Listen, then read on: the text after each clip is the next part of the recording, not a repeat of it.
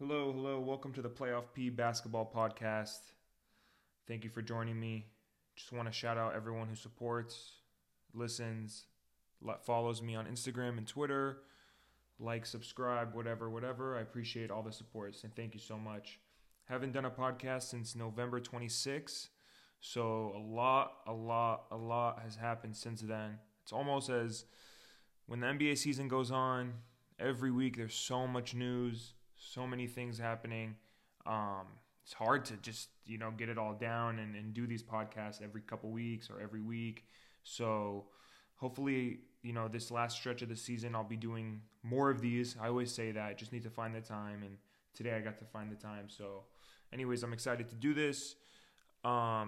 Just going to talk about the standings in both conferences, how close all these teams are, how the trade deadline affects these standings going forward, and the contenders with these trades that made big trades. So I'll start off with the talking about the New York Knicks. So last time I did a podcast, the New York Knicks were either 9-12 or 10-13, and what I saw at that time from the New York Knicks in the season, I said, I like what I see. I just think it hasn't translated to wins yet. And you could go back to that podcast I recorded November 26th. And, I said I was optimistic about the team. And it was only 20-something games into the season. And, we didn't have wins to show for it. And it's funny because I thought the Knicks' schedule in the first half of the season was going to be tougher than the second half. So at the time, 20-something games in, I'm like, okay. We're only a couple games below 500, and we had a tough schedule. But with the way, NBA changes every year, which teams are hot, which teams are not, which teams fall off, which teams, they get injuries, whatever, and ended up being the tough stretch for the Knicks was the second half of the season, which we're in now. But since that stretch, first 20 games in, the Knicks went on an 8-game win streak to 5-game losing streak to 4-game win streak to losing streak again when we lost Mitchell Robinson to now before the trade deadline. We get Josh Hart from the Trailblazers for Cam Reddish and our first-round pick, and we're on a 3-game win streak playing the Wizards tomorrow. The New York Knicks are 33-27, 6th in the Eastern Conference. They have the 6th best offensive rating. They're in the middle of the pack team in defense, but we know they're a better defensive team than the stats show, but dealing with injuries. So the most important thing for me about the New York Knicks is from that point where I did the podcast early in the season till now, almost 40 games later, 40 games later, these guys found their identity.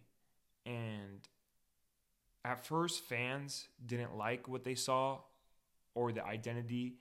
And a couple reasons I was so optimistic about the Knicks was in the beginning of the season, it took time to adapt to Jalen Brunson. But what I saw from Julius Randle was, hey, he changed his game. And at the time, I didn't think he was going to blow up like he did in December and just start averaging 30 points, 12 rebounds, 4 or 5 assists, locking down defensively some games, most games, just balling out of control. And I didn't expect Brunson to take this big leap as well. So watching them in the beginning of the season, I was like, okay, this is just an adapting period. How I could tell is because these guys are still playing hard for the coach. Knicks fans like to overreact. When we lose one, hey, the coach lost the locker room, whatever. They're not listening to him. They're not doing this. They're not doing that. But when you add a player that's playing 35 minutes a game, who's brand new to your team, who isn't used to losing, point guard, floor general, facilitator, controls the game, controls the pace, it's going to take adapting to that. And I think even to this day, where the Knicks are at, where they're exceeding expectations, players are still adapting to Jalen Brunson being on the team and this new style that they're playing. But one thing that's important is Julius Randle got it. And Julius Randle made the All-Star team. And Jalen Brunson should have made the All-Star team too. Hard to get two All-Stars at the 7th seed at the time when the voting was in. But, you know, the Knicks are kind of top-heavy, and they're run by two All-Star players playing like top 25, top 30 players. And, yeah, I think both of them deserved it, especially with the injury reserves. Let's say Brunson gets in instead of Randle. I think Randle should have got in over Siakam as an injury reserve, or over who else got – well, actually, it was only one in the East, but you know what I'm saying. Or, you know, I thought Jalen Brunson deserved that spot in the Eastern Conference as a reserve, even though Harden didn't make the All-Star team, Trae Young didn't make the All-Star team. And back to the Knicks, when it comes to, like, adapting, I think R.J. Barrett is still adapting. So – early in the season, it's like there's no way R.J. Barrett is going to continue playing like this. He was having a bad stretch. He was sick. And he ended up, you know, playing great. And a big reason the Knicks went on this 8-game win streak in December was because of R.J. Barrett playing so good, fitting in his role as a third option. And I tried to tell many people last season, you know, RJ's homegrown. He got drafted by the Knicks, 3rd pick overall. So the fans, they have high expectations for him. They want him to be handed the keys. Some players get handed the keys to the team right away. But in my opinion, 1, RJ's not ready. And 2, that's not what he's meant for, in my opinion. Now, RJ stands and his fans will be like, no, you're wrong. Like, he needs the ball in his hand a lot. And I'm like, listen, I saw RJ play 2020, 2021, excel. He was a stud defender. He hit the 3 ball almost 40%, or I think at 40%. He shot the ball well. He defended. He was a slasher, getting buckets in the fast break, averaging 19. That was his best season, if you think about it. You know, I think that was his best season. So I think if he mixes that in, that season and that role, hitting wide open threes, playing defense like a stud, putting all your effort defensively on the perimeter, because you have Mitchell Robinson, Julius Randle, Hartenstein. You have these guys able to get the rebounds, outlet it to Immanuel Quickley or Jalen Brunson, and then you're running. The next pass is to you, R.J. Barrett. You get a dunk. You get a layup. You get easy baskets. And I think that's what he did in December, plus shooting the ball well. You're getting wide open threes. You're getting, you know, you're getting shots. You're getting not the best defenders on you. You know, it depends what team we're playing, obviously. I'm not saying they're putting the worst player. They're not. They're putting good defenders on him, but it could be, you know, a lesser defender than what's on Julius Randle or Jalen Brunson.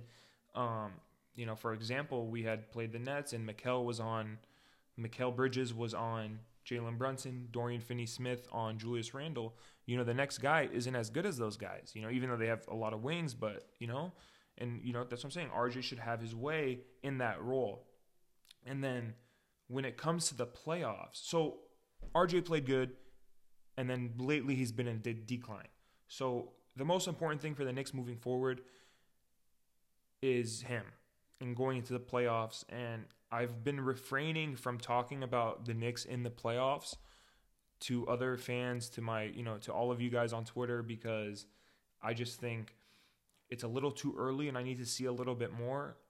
I'm not really that confident in a first-round win from this team yet, but I know what they need to do to get to that point, to become a team that gets to the second round and or even takes a team in the first round to 7 games and do-or-die games. And I think the first part of that is not playing in the play-in. So the Knicks are doing a good job. They're not in the play-in. They're half a game, you know, in that 6th seed, 2 games behind the 5th seed. And I think when RJ Barrett had that stretch in December, it was a good mix of what he did last season, towards the end of the last season, and a good mix of 2020, 2021. First, it starts on defense. I think since Josh Hart came to the team, his defense has been better. RJ Barrett, I think he's been putting more effort defensively.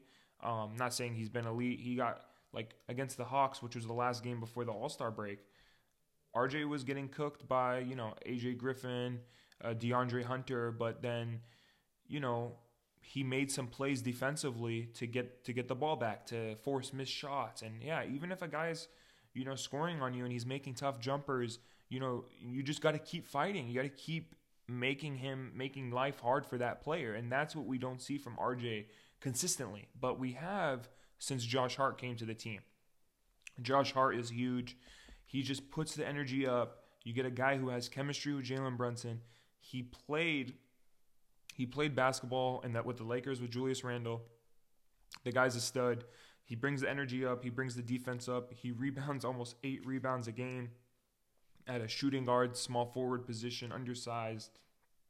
The thing that worried me about the Josh Hart rumor when it was first rumored, I said I didn't want him, was, hey, he's a 30% three-point shooter. But I didn't watch a lot of Portland Trailblazer games. And, you know, he said it in the press conference after his first or second game with the Knicks. He said, hey, I didn't have the green light in Portland, and now I do. And that huge confidence has already made his three-point shot from 30% to 34%. And his career averages is 34% from three. And, yeah, that's not like a sharp shooter, but something about Josh Hart is, from what I noticed so far, is that it seems like when you need that shot, he'll make that shot. And if we could get that by the playoffs, if we get that consistently, huge addition. Already, even without that, huge addition. He's already closing games for the Knicks. And it just makes R.J. Barrett and Quentin Grimes, you know, you got to be on your toes. You got to be ready. You got to be on your A game, because if you want minutes in the playoffs, if you want to close games, if you want the ball, if you want to play alongside Jalen Brunson and Julius Randle, 2 all-star playing at all NBA levels, if you want to be in that position with both of them and get that spotlight, you got to work your ass off on defense, and you got to work your ass off for loose balls, and do whatever you're asked to on offense. Yeah, to some fans, the offense isn't the best. It's not free-flowing, movement. You know, you go through 2 guys, and they create looks for you. But just because they create those looks doesn't mean you can't add whatever you have to add, or doesn't mean you turn the ball over or take stupid shots, or, you know, go do what you need to do. And I know for a fact that Tibbs, as long as you're taking a high-value shot, Tibbs is okay with it. So if you catch the ball at the three-point line, why can't you drive into the basket, shoot a floater, whatever? But these types of things make me optimistic about the Knicks going forward, and they make me optimistic about the playoffs with the Knicks in a first-round series. And the most important thing is R.J. Barrett. And even if R.J. Barrett doesn't get to where I think he will get, like how he'll play, and hopefully this 10-day break from the All-Star break, you know, rejuvenates him, re-energizes him. Hopefully he worked hard and stayed in, you know, he's not going to lose shape, you know, but, you know, stayed ready. I think R.J. Barrett could be the huge difference. And I see, like, in December when we were on that 8-game win streak, R.J. had big games. And we lost this game against the Bulls in December, but he had 44 points. And I think R.J. Barrett is capable of that in the playoffs.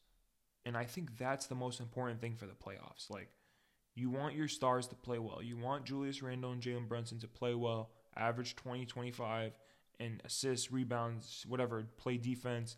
But you're going to need a third, fourth guy, fifth guy to have some stat lines in these games. One game, you know, like the best teams, they have a guy, a different guy, or the same guy, or 2 guys step up in different games.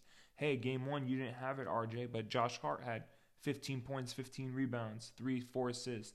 Hey, Josh Hart missed every 3, 0 for 6 in game 1, but RJ Barrett made 4 for 5 from 3, and then RJ Barrett stepped up the next game when Julius Randle, you know, didn't play well, and RJ Barrett took over in the 4th, and that's what we need. So it starts now. You have 22 games left. You don't want to be in the play-in, and no matter how this season ends for the Knicks, unless they miss the play-in, they exceeded my expectations. But right now, I'm changing my expectations. My expectations are for them to not play in the play-in.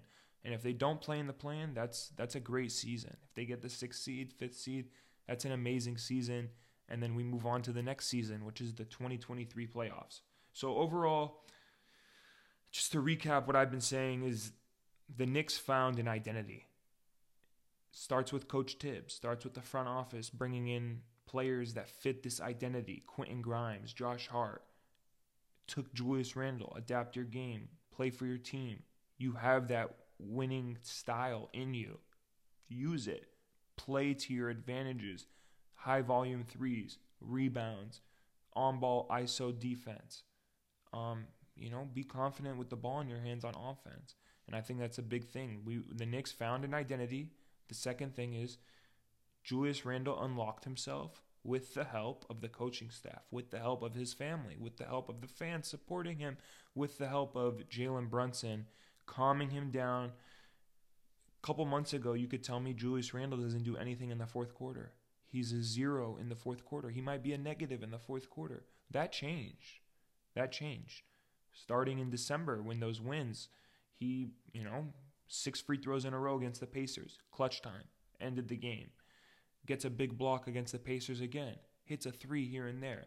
His performances weren't great in the fourth quarter. And then all of a sudden, the Knicks got to the hardest part of the schedule without Mitchell Robinson. He closed out against the Cavs. He closed out against the Celtics. Helped close out against the Heat.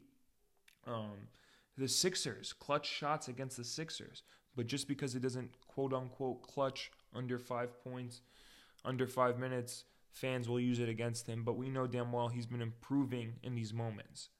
And the last thing for the Knicks, R.J. Barrett, we need you. Step your game up. One thing I didn't talk about, though, obviously we get Mitchell Robinson back. Immanuel Quickley is so important to the Knicks.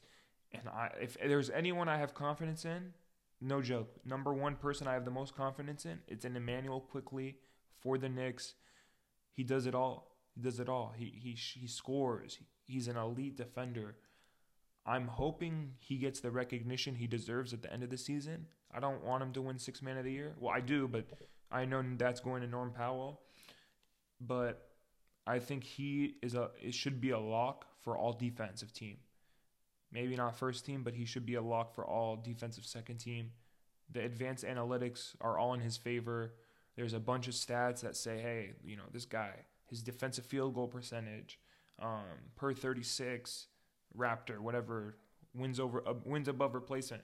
The guy does it all defensively, and on top of that, his offense is getting going. He's been averaging almost 16 points, 15 points a game the last 2-3 months. This next 22 games, he's going to keep doing it. He earned Tibbs' trust. I know some fans are talking about starting him over Quentin Grimes, who's been struggling offensively. I don't think you do that until you get to the playoffs. If you get to the playoffs and you're down 0-2 and Quentin Grimes is not giving you what you need, then you change it up right there and then. You throw the other coach off. You throw him off. You don't want to do that now, and then you can't do that in the playoffs and throw another coach off. You got to – how I think of it is a lot of NBA coaches, especially for contenders, like the best teams, top 4, top 5 teams, they're not showing their hand with 20 games left. They're waiting to the playoffs. They're not using all their schemes, even if they're playing another top team, because they know if they face this team in the playoffs – they want to throw them off guard. They want to show them something they haven't seen before. And I think that's what you're going to see from a lot of teams, and you're going to see that from the Knicks too because we have a good coach. And that's all I got to say about the Knicks.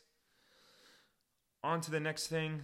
I was going to talk about the Clippers, but I'd like to talk about the trade deadline and then move on to how it affects the Clippers. So I have this sheet printed out. I'll just be going through each team, and I'm not going to go trade by trade and say which, all the details of the trade. I'm just going to go team by team, alphabetical order from the team name, not the city name, and just tell you what happened in the trade deadline. Crazy trade deadline. The 76ers got Jalen McDaniels, okay? Milwaukee Bucks, Jay Crowder from the Suns. Boston Celtics, Mike Muscala. Clippers, Eric Gordon, Bones Hyland, Mason Plumlee, and from the buyout market, they received Russell Westbrook. Wow. Crazy. Memphis Grizzlies, Luke Kennard. Atlanta Hawks, Sadiq Bey. Knicks, Josh Hart. Lakers, big trade. The Lakers are playing right now. I think they're winning. Lakers, big trades. D'Angelo Russell, Malik Beasley, Jared Vanderbilt, Mo Bamba. They also acquired Rui Hachimura from the Washington Wizards. These are one full trade, 3-team trade, and one is a separate trade.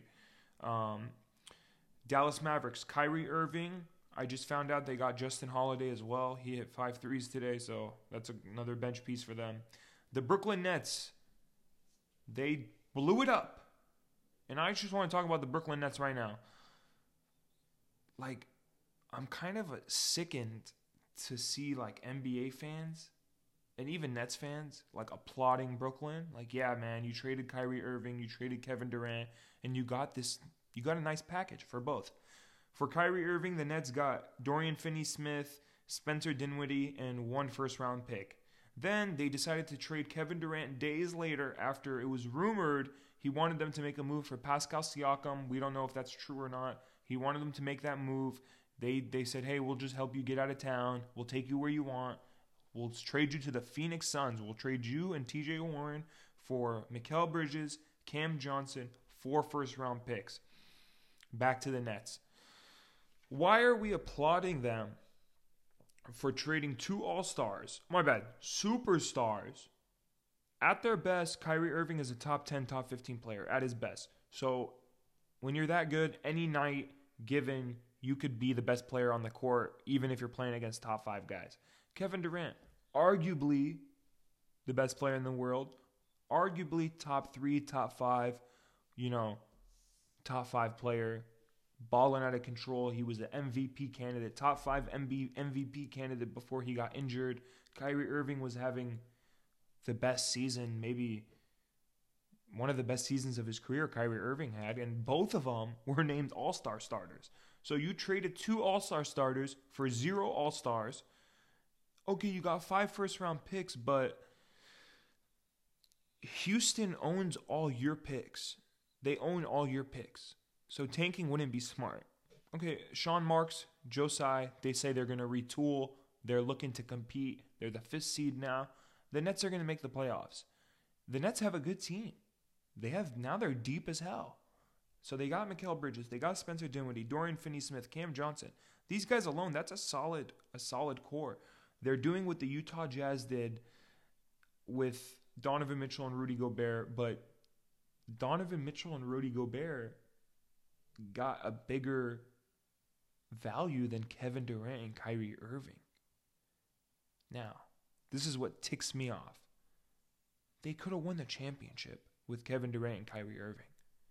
They could have just gave Kyrie Irving a max contract, traded Ben Simmons for somebody, maybe for Dorian Finney-Smith, traded Ben Simmons, get someone on the buyout market, whatever, make another trade, I don't know, stack up for the playoffs.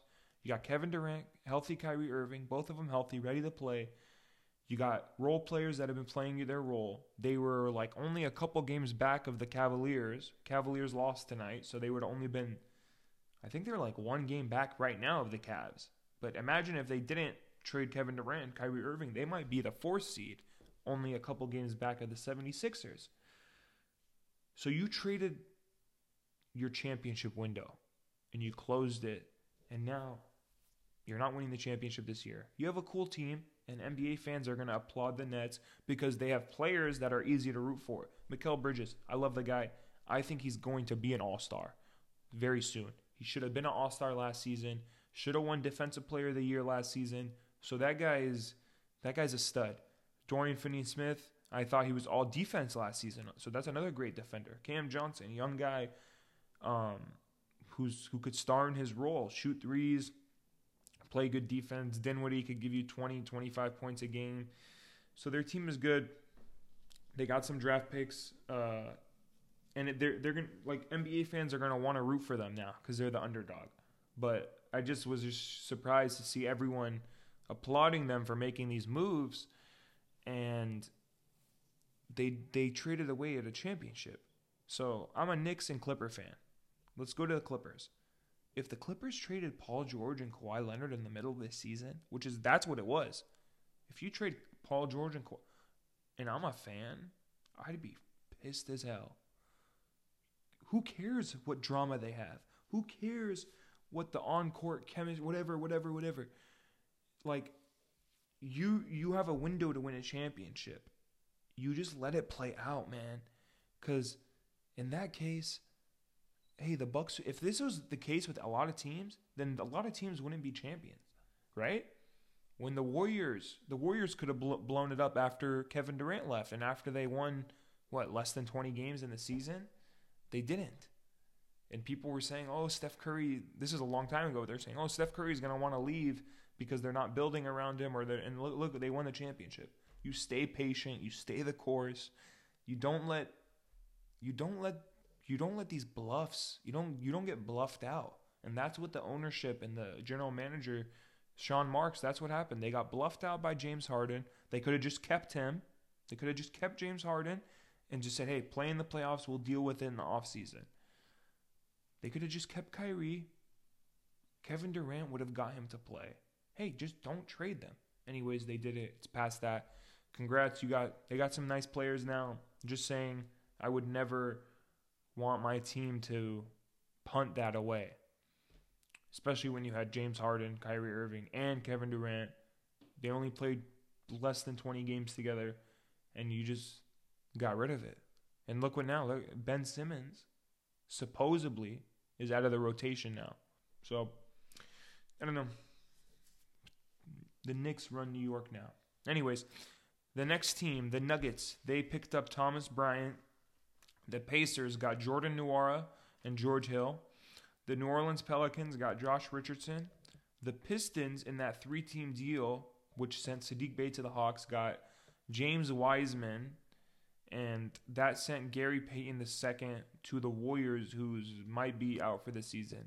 The Raptors traded the first-round pick and Kem Birch for Jakob Poeltl. If I said his name wrong, I'm sorry.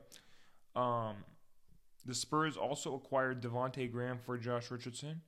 The Suns, besides Kevin Durant and TJ Warren, they added Darius Bazley. They traded Dario Saric for Darius Bazley, a young player who I don't think is like that good, but he does some things pretty good. I think he's really active defensively, just the insurance, whatever. I'll talk about the Suns in a second, but basically they're stacked.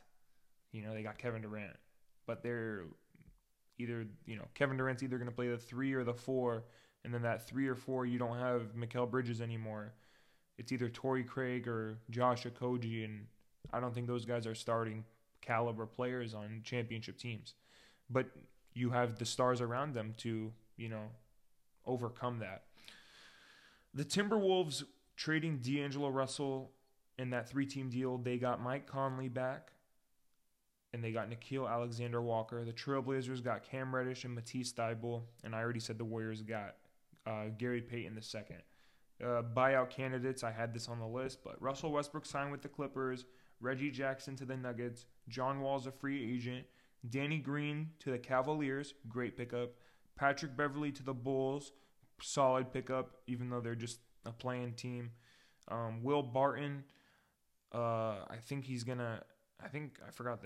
hasn't signed yet, but he's going to sign. Serge Ibaka, not signed yet. Terrence Ross to the Suns, great move. That's a solid move. Kevin Love, big name, to the Miami Heat. It was rumored that the Cavs didn't want to buy out Kevin Love because they didn't want him to go to the Heat. The Heat are a half game behind the Knicks, and they're thinking, hey, we might play this team, or they might take our spot in the 5th seed. But they ended up doing it. They granted Kevin Love's wishes. They announced they're going to retire his jersey. So congrats to Kevin Love. He's on the Heat. I think he could help them big time. A lot of NBA players and analysts think this is a big-time move. Tristan Thompson said yesterday on SportsCenter that it's the second biggest move besides Kevin Durant to the Suns. That's pretty wild to say, but he obviously sees some a huge impact with Kevin Love, and the Heat fans that I follow on Twitter are saying similar things. Finally they got someone who could shoot the ball consistently next to Bam, who could also rebound well. Kevin Love isn't the best defender anymore, or even if he ever was, but I guess the Cavs didn't like the way he played PNR defense on guards. Just basically Olay defense, get past me, easy layups, whatever. And I also have on the buyout market Nerlens Noel. So I think it's hard for me to see John Wall get signed anywhere, but maybe the Grizzlies, or You know, I'm just guessing. Will Barton maybe the Grizzlies? I think the Grizzlies need a scoring punch. I said that on my Twitter earlier. They need a scoring punch off the bench. So that's the trade deadline. It's absolutely wild. Now to the Clippers. Before the trade deadline, I was not so high on the Clippers. I felt like the Clippers could beat anybody, could lose to anybody. They still have to play consistent. Like, you know, got to play at least 40, 50 games together. I wanted 60 games together with Kawhi Leonard, Paul George, and the rest of the team. So far, it's been 34 games Kawhi Leonard's played, and I don't think Paul George has played every game with Kawhi Leonard, but Paul George has played more games than Kawhi. So about 30-something games together between Paul George and Kawhi Leonard. And they, to me, maybe I'm biased, the Clippers had an A+ trade deadline. The teams that I think won the trade deadline, obviously the Phoenix Suns, the Mavericks getting two big stars. I think the Lakers did a good job of just making their team a playoff team, play-in team. You know, they didn't want to miss the play-in, so, or playoffs if they make that. But I don't think they'll go that far. I think they'll make the play-in and get out of the play-in alive and get a first-round series against Denver or Memphis or maybe Sacramento. I think they'll be out the first round. But anyways, so that's Mavericks, Lakers, Suns, and then the Clippers. I think those teams had the best trade deadline, all in the Western Conference. Bad news for the Nuggets, bad news for the Grizzlies. For the Nuggets, they're pretty much already good enough. The Nuggets, as is, are good enough to win the championship. Nikola Jokic is basically the MVP. He's going to win back-to-back-to-back MVPs. Jamal Murray is playing at a fringe all-star level. Aaron Gordon, all-star level role player, just doing everything, locking people up, having a career year. Kentavious Caldwell-Pope, a former champion, shooting lights out from three.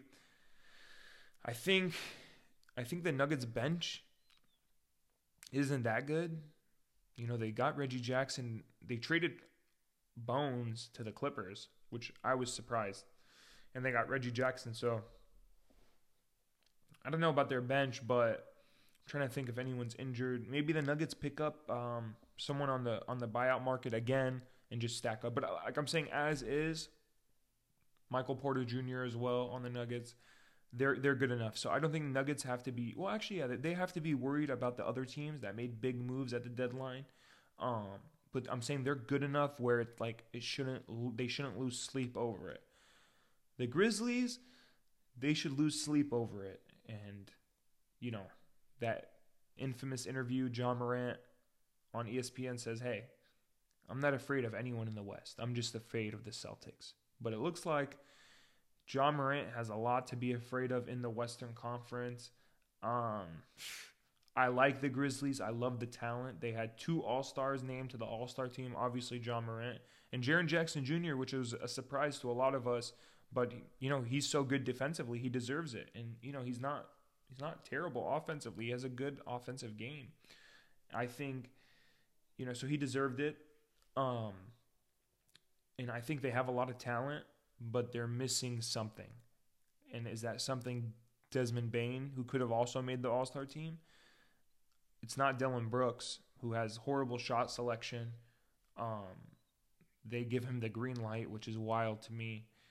Luke Kennard didn't play tonight in a loss to the 76ers. They have a solid bench of, like, good players that, like, play both ways. But, like, they need that Norman Powell off the bench. They need that Jordan Clarkson off the bench. They need, you know, even Terrence Ross went to the Suns. They need someone off the bench that could consistently put up 10 to 15 points a game and then possibly in a playoff game put up 20 to 25 points a game. Or not a game, just in a game, and help you win that game. So I think the Grizzlies have a lot to be worried about. And back to the Clippers. Clippers stars are healthy. Kawhi Leonard's healthy. Kawhi Leonard's playing at an all-NBA level again. Kawhi Leonard looks like a top 5 player, easily. Said it before the season. I thought Kawhi would show everyone why he's a top five player again. To me, he's the best player in the world when he's at that level. I truly think he is. And it took him a while to get there, but, you know, patience. And we knew that. He's coming off an ACL injury. He took a year off, but he's finally looking good. It's just a real joy to see Kawhi Leonard on the court, playing at this level, playing defense at a high level. And then you have Paul George. Clipper fans are, majority of them are like, hey, PG, you need to do more. You need to score more. You need to be more aggressive. Less turnovers. You know, more shooting, better shooting, be efficient. I think Clipper fans are overreacting about Paul George. The main reason why is because last time Paul George was in the playoffs, he showed up. He's going to show up again. And I talked to someone about this on Twitter, one of my favorite Clipper followers. His name's Jamal. He's like, I love the way PG, you know, plays in playoff games because he'll do all the dirty work. And that's what PG is doing today in the last game, and he's going to do it tomorrow. He gets rebounds. He plays elite perimeter defense. And I think those things that's what winning things. And Paul George, to me, is a championship player, and he's just missing a championship. And I think after this trade deadline, this is the season for the Clippers. And if not, I think next season too, as long as they're healthy. I think the Clippers window is about, you know, maybe 2, 3, 4 years. I think 4, I'm being a little too optimistic. Maybe 2, a season this season, next season, and then a third season. But who knows with the NBA these days. Anyways, I'm talk about this season. So they traded for Eric Gordon. They got Mason Plumlee. Finally, they got a backup big man to back up Zubac. And, hey, if Zubac isn't playing well, Mason Plumlee might close out games. Mason Plumlee might be inserted into the starting lineup in the playoffs. Clipper fans are already saying, hey, start Plumlee now, Zubac off the bench. No. If you're going to do that, you wait till the playoffs. Eric Gordon, I thought Eric Gordon was good, and I'm like, okay, finally he's out of that horrible environment in Houston the last 2 seasons, and he's been waiting. He said it in an interview. He's just been, you could tell he's been yearning for this moment. He misses playoff basketball. He misses high-intensity basketball that matters. Why? Because he shows up. He's much better than I thought he was. And I think a lot of people are surprised after seeing him play with the Clippers for, I think he's only played 2 games. The last game he played with the Clippers, he gave Devin Booker fits defensively. He played elite defense on Devin Booker. Unreal. Offense, he could do anything. He moves the ball. He could shoot threes from so deep. He's an amazing player. Bones Hyland is I guess he's going to be a project for the Clippers. They're taking him under, and from the rumors is Bones had some issues with the Nuggets, issues with Jamal Murray. He said it's cap. Jamal Murray, I think, said it's cap. But I was hoping they're going to bring Bones in, and he's going to have a role as a backup guard. And I thought, you know, Bones played in the playoffs last season, so he's played in playoff games. But I don't think they're going to have him do that. They're going to develop him this season. And the reason why I say that is because the Clippers took a risk. They signed Russell Westbrook. I think I said that earlier. They signed Russell Westbrook. So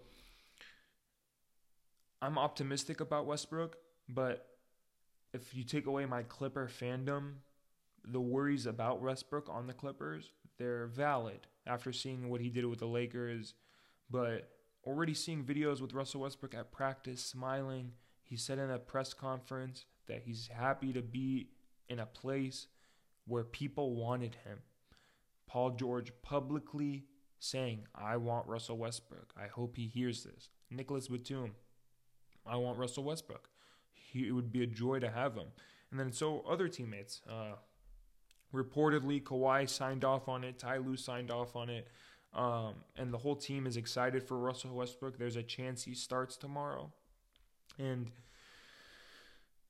he's had some bad years, Russell Westbrook, lately. And he's gotten a bad rep to his name. And I think this is his last chance. And I think he's going to make the most of it because he knows what's going to be asked of him. He knows what they need of him. And it's not crazy. They don't need him to be a superstar. They don't need him to be an all-star. That's what the Lakers needed. The Lakers needed Russell Westbrook to be a superstar. We don't need that. They don't need that in Clipperland. And I think that pressure removed from Russ is going to help him massively.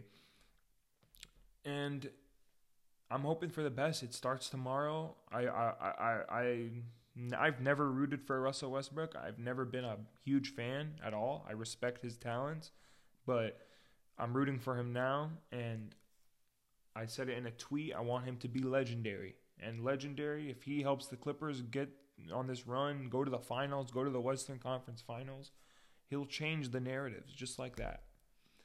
Anyways, the last things I want to talk about is basically the standings. And this is the standings as of today before the games. I'll start with the Western Conference since I was just talking about the Clippers.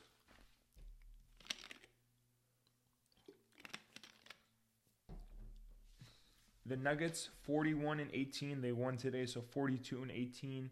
They have a 6-game lead on the Grizzlies, who are 35-23. The Sacramento Kings, I think they're going to win. The Sacramento Kings are 33-25 now. So the Sacramento Kings are only 2 games behind the Grizzlies for the second seed.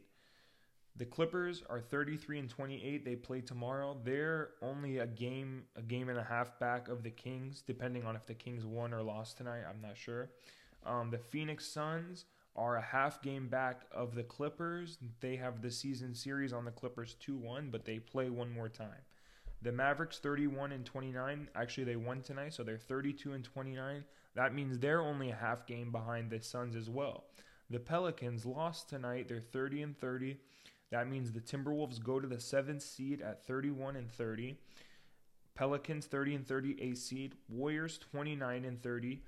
And then I guess the Jazz at 30-31. Lakers, Trailblazers, Thunder at 11, 12, and 13. I think the Suns are going to be the team to beat when they're healthy.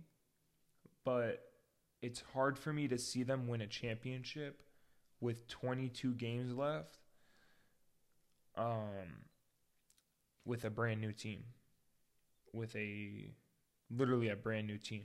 Even though they still have Chris Paul, they have Devin Booker, they have Ayton, brand new team. I think the defense drops off a little bit without Mikal. Kevin Durant is a two-way player. Kevin Durant can play elite defense, but I think that was Mikel's role, where he was just an elite defender, and all he had to focus was that and shooting threes.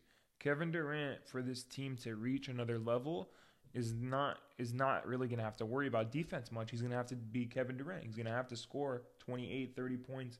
In the playoffs, the guy will probably average 35 points easily with the Suns, with Chris Paul. I'm excited for that team, to be honest. I want to watch them play. I'm not rooting against them. Like obviously, if they play the Clippers, I want the Clippers to win. But like, if they went on a finals run, like I think that's pretty exciting. Like that's a good team, and people have their views, their narratives. They're not even like their views on Kevin Durant. Like, hey, Kevin Durant he hops teams. He goes, he just wants to win championships, and that does suck. Like, it's not like Michael Jordan or Kobe, Dirk. He's not going to grind it out in one place.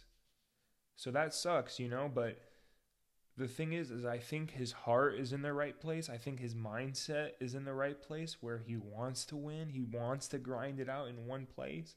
But he just hasn't been in a good environment. But then you're like, okay, you haven't been in a good environment, then why the hell did you pick Kyrie Irving as your teammate? Why the hell did you force ownership to trade for James Harden? Why'd you force them to sign this guy and this guy and this guy? Like, why didn't you just play basketball? And Kevin Durant to the world is like, hey, that's all I do is play basketball, and I'm one of the best in the world. But no, you do what all-star players do, and you know. Sometimes you just got to just focus on playing and he made a mistake. Going to Brooklyn was a mistake for Kevin Durant. It was a complete failure. So I like Kevin Durant as a player. I like watching him play. I'm excited to see the Suns. I don't see them winning this year, But I think next season, they're the team to beat. I think they'll be favorites to win it. In my opinion right now, just an early prediction, I think the NBA champion is coming from the Eastern Conference. But depending on who, the West is wide open. The Nuggets, Grizzlies, Clippers, Suns, Mavericks. Then the next team, I wouldn't say like all of them are, you know, I would consider the Clippers and the Mavericks are dark horses, and I'd consider the Nuggets, Grizzlies, Suns as contenders. But that's just right now. That's going to change at the end of the season. Now to the play-in, I think the Lakers are going to have a tougher time than people think getting into the play-in. Okay, they won tonight. They just won, but they're still, you know, they're a game back. They're a game and a half back of the 10th seed. Literally, they're a game and a half back of the 10th seed, and their goal is to make the 6th seed. They're not going to make the 6th seed. I know it just takes one win streak. I just don't see it even healthy. Like, I'm not saying this team, they're going to get injured. No, I think even healthy, they're not going to make it that far. They're going to get in the play-in, though. I think they'll get in the play-in. I think the Warriors, if Steph Curry doesn't come back soon, they'll be in trouble. Pelicans, if Zion doesn't come back soon, they'll be in trouble. I think the Timberwolves are locks. I want to say I think the Utah Jazz are locks for the play-in. And they fight every team, but I guess they might just tank. They might just lose. But they still have Jordan Clarkson. They have Kelly Olynyk. They have veterans with Lauri Markkanen, newly named All-Star. And, you know, they might want to make the play-in. I think it's up to them when, you know, they have a great coach, new coach, Will Hardy. So what I'm saying is I think the Lakers are going to have a tough time getting into the play-in, getting out of it. If they get the 9th or 10th seed, I think that will be even tougher to win two games, do or die. But if I had to bet on it right now, I think the Lakers are going to get a first round series with the Grizzlies or the Nuggets. Every Laker game from here on out is must watch TV. So I'm excited for that. Anyways, on to the Eastern Conference. Before I finish up the podcast stream, I want to say that the Hawks fired Nate McMillan. My views on this is Nate was on his way out. He wanted to like retire or whatever. He wanted to like basically quit on them in the middle of the season, but we know why he wanted to do that. We know why he was on the hot seat, and basically he lost the locker room. He pushed the best player on the team to do things his way, which in my opinion is just play defense, play hard on defense and be better. And then I guess Trae Young didn't take that the right way. And Nate McMillan got clipped after back-to-back losses to the Hornets and the Knicks, where they gave up almost 135 points per game, something wild like that. And some weird comments from John Collins in the press conference at practice today. He said Nate McMillan is better suited for an older team. And I just think that's funny because the Hawks are pretty young, but they're not like the youngest team. They're not top youngest. They got guy like Trae Young's been in the league for what almost 6 years, and John Collins, you've been in the league for the same amount, or my bad, maybe okay 5 years, and John Collins 6 years, so Bogdanovich 6 years, whatever. So they've been in the league, you know, and they went through Lloyd Pierce. Nate got him to the Eastern Conference Finals. Last year was a disappointment. They got DeJounte Murray. The expectations were through the roof. And they're not good. They're not a good team.